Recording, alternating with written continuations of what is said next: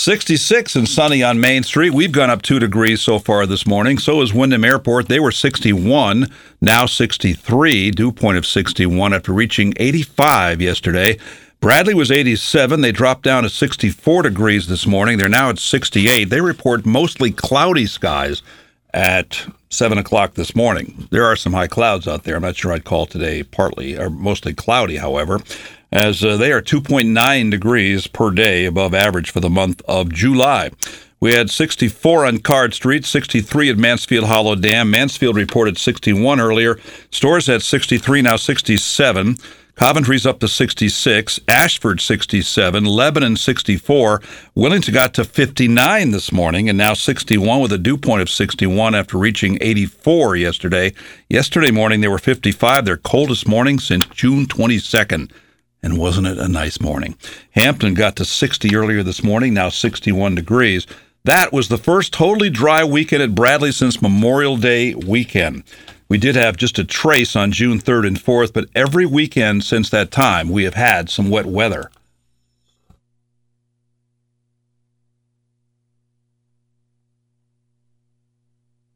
Tom DeVivo, Mayor of Windham, joins us on the fourth Monday of every month to update listeners on town progress in many areas. Our program brought to you by Willimantic Auto and Truck Supply, your Willimantic Napa store, 51 Boston Post Road in Willimantic. We welcome in Mayor Tom DeVivo.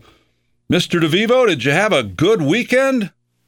I did, Wayne. Thank you. I had a, you know, great weekend. It was I did a lot of things, helped around the house, and went fishing with the grandchildren. It was really, uh, it was. A, I had a great weekend. I want to hear about the bookcase. Oh, I my wife had me assemble a bookcase that you know, one of those things I think is designed by engineers to make uh, men go crazy. You know, the your, your wife buys something, you have to assemble it, and uh, but you never can't lose your temper. Just got to go slow and read the instructions, put it together, then take it apart, then put it together again. So so, how long were you actually working on it, and did you get it assembled? It's assembled, and the doors open and closed. It took me a little over three hours, but I did it. Wow, congratulations on that. One story that's been a bit of a buzz in the last couple of weeks has been the thing about the Intermodal Transportation Center, aka the parking garage downtown. When will people wind up paying to park in that garage? It could be any moment now. Uh, but uh, the kiosk, we've had just some communication problems, electrical challenges with the kiosk, and uh, it just to be creating quite the buzz. But uh, I, I don't expect too many phone calls from people saying, "Oh, I didn't have to pay." That's that's horrible. But uh, you know, you still get three hours free in all the municipal lots. Which Are you saying people complain because they didn't have to pay? Is that what you said? Yeah, no, I didn't say. I don't expect people to, but it seems to become a Facebook uh, uh, discussion. You know, no one's going to call me up and say didn't ha- didn't have to pay, uh, but uh, we should collect some sort of fees. Parking costs taxpayers money. Parking lots, parking structures, and uh, they're going to get them running. The town engineer explained to us some of the challenges he's had. They'll be running, and it'll be you know, and you can still get a ticket in a in a flat lot because there's no, you know, he has a license plate reader, and so he'll be reading license plates and uh, the gentleman, our parking control guy. So the surface lots uh, are being monitored a little more closely, and if you stay there more than three hours, you should go down to the town clerk and get a get a ticket, get a ticket, or get a. And that would include street parking as well, including on Main Street too. So technically, it's three hours free in all municipal lots. And for the people who've been using those, because they used to charge before the pandemic, then it kind of went away during the pandemic, and now it's back. Uh, how does it work as far as buying a, a long term pass?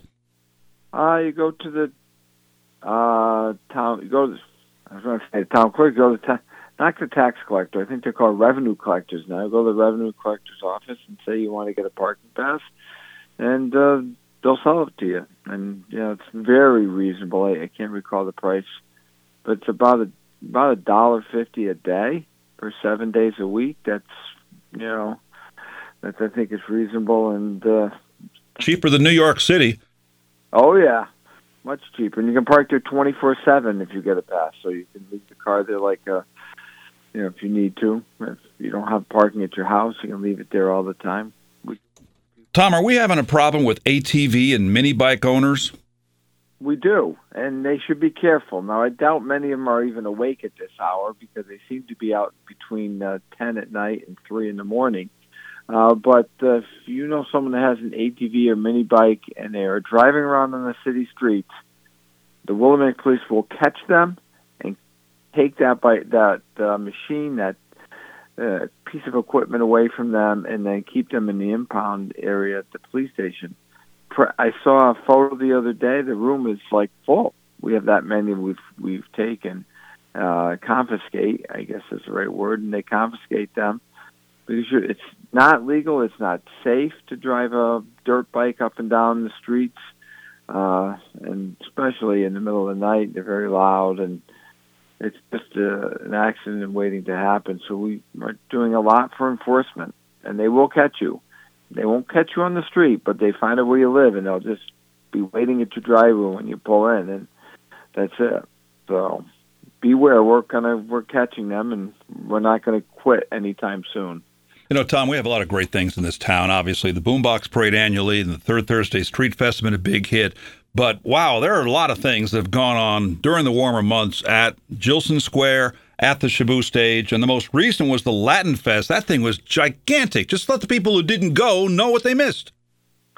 Oh, they missed some great food by Garos, some awesome music. They missed seeing the mayor and council member Rodney Alexander dancing on stage.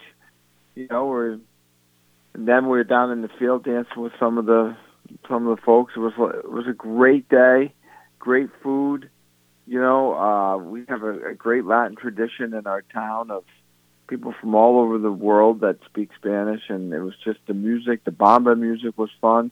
You know, a great shout out to Zamara uh, Capo that uh, is running, that kind of put that together for the town. She did a great job, and all the staff that worked together. And I, I was just, I had a great time, and there was a, there's a great little uh, from Garos uh, Margarita is cooking some sort of a Puerto Rican fish fritter, I guess. It's a flattened fish. and They uh, they're very good. They're something you can't, don't see every day. And Tom, you looked great at the boombox parade back on the Fourth of July, twenty days ago. Uh, that big old boombox. How many batteries does that thing take? Jeez, well, I for, I think it takes sixteen C batteries. So, and C batteries are hard to find nowadays. I didn't couldn't get them right away, but uh, you know they only come in little packets and are very common. So, but the boombox parade was really great, you know, and uh, as as usual, we had our dignitaries. One thing I didn't, I want to note that on that particular day, Susan which was governor in charge. She was the acting governor that day when she came to the parade, which is I, I didn't realize that until that day, you know. So, but she's doing a great job, and I, all the big constitutional officers. We had Tong and Scanlon, and there was a lot of folks there. It was really great. And sec and the Secretary of State Stephanie Thomas. It was really it was a great event. Yes, I guess that uh, the governor's out of state, which made the lieutenant governor the acting governor for the day. Speaking of Stephanie Thomas, a little educational event involving the Secretary of State. Yeah, she came down the library last about two about a week and a half ago, and uh, I went down and joined her there, and they were she was teaching young kids about civics, and we need more of that. Uh, it was a great presentation. I, I don't think civics is. I think civic. I know civics is taught in the Windham school districts to some level, but you know, it's a school thing and they don't really catch on when you're the Secretary of State. She asked questions that even I didn't know, you know, the how does the Constitution of the state of Connecticut work and how does this all roll into the into voting and the importance of voting. Because we have an election this year and we're hoping we get a lot of people to come out because this year is just a municipal election and typically during municipal election uh, voter voters just have a lot of apathy and don't come out. and uh, we do want to try get a lot of people come out to vote because it's very important to get out and vote. And that's one of her jobs to try to inspire people and to register people as well. And another one of the uh, state officials who was in the boombox parade was Sean Scanlon, the state comptroller. Sean was a guest on my show two weeks ago, and he was also on Let's Talk About It here on Friday with Dennis and Susan. But he also did a tour of local businesses. How did that go? That went, you know, was extremely well well received.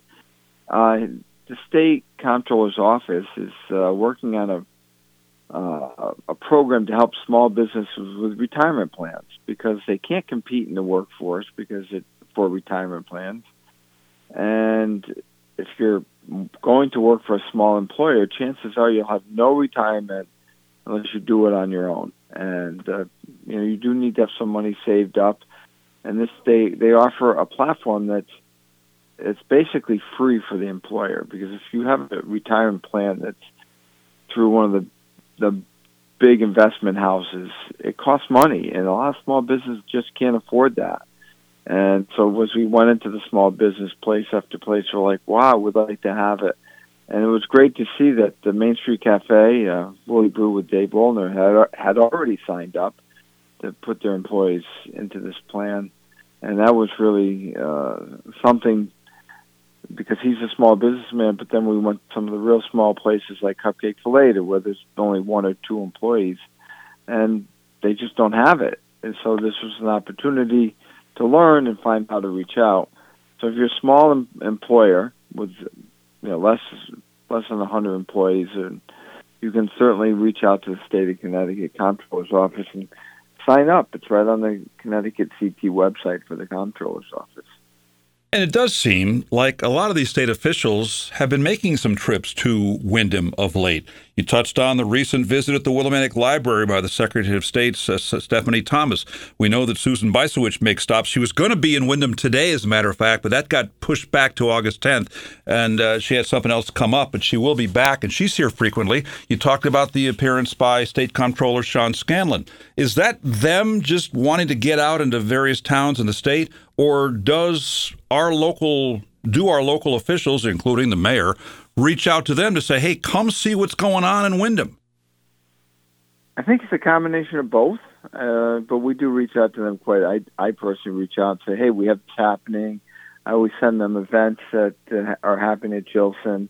So we're always in the front of them because I'd like to, you know, if they can come and see what's happening at Jillson Square and see some of the great uh, economic activity we're having and uh, revival of a small city, and we're a young, a young town uh, with a lot of young people in it and a lot of vibrancy, and they do want to get young people to to come out and support them. So, you know, if they can make it to Windham, then you know we all keep them apprised. I know uh, Susan Johnson does, and Dennis O'Brien, of course, does. And so when you're getting bombarded, this is happening in town. There's this poetry festival here. There's there's this music venue happening, whatever it might be, the more we keep them apprised, the more they we're in their sights and they come to visit us. And it's really, it's been an exciting time. It has been. Talk about what's going on with Town Hall, not just the clock, which has uh, been in need of repair for a while, but there's other things going on to renovate, improve, upgrade Town Hall. Well, you know, a lot of people people have been talking about Town Hall, and we have a third floor that I know not many people have seen. It's it's kind of you know the the ballroom, the Bellingham ballroom is like on the second and half floor, but above that there's a whole courtroom system. city engineer. We used to be the old city. The city had the third floor and the courtroom, and there's still names on the doors, and got these big giant ten foot doors, and but the courtroom itself, with a jury room and uh, and a uh, you know the judges' chambers and all is still there. There's even a uh, a law like a law library there, but it's just the shelving is left. All the books are gone, but have been removed. But it just sits there full of dust and some old records and boxes with nothing in it. Christmas decorations are up there. We're going to clean that area out, find a different way to store that stuff, perhaps in a public works and remodel it, make it like modern, make it more user friendly, get the get the bathrooms working up there, and we, you know, it, this isn't a sudden thing. We've been talking about it for 20 years. Uh, we'll also have a new feature with the clock. They're going to build an arm. All the mechanism, all the working mechanism for the clock will be brought down into that. I think into the court chambers, and uh, there'll be there'll be like a big plexiglass box of, you know, people can when they tour town hall can see the workings of the clock on the top you know, and uh, we we have been talking about this for over 20 years. We've put in the two elevators. The old one was re- remodeled, and the new one was installed to get there. So let's use it now. That it's time, and you know we have the funding, and it's really exciting. It's an exciting project, and I hope voters can come out August 1st and support it at a town meeting. And Tom, you got a call about the possibility of colored lights on the clock. Where's that stand? Well, there's going to be LED lights in there, which will save the taxpayer quite a bit of money for electricity, actually.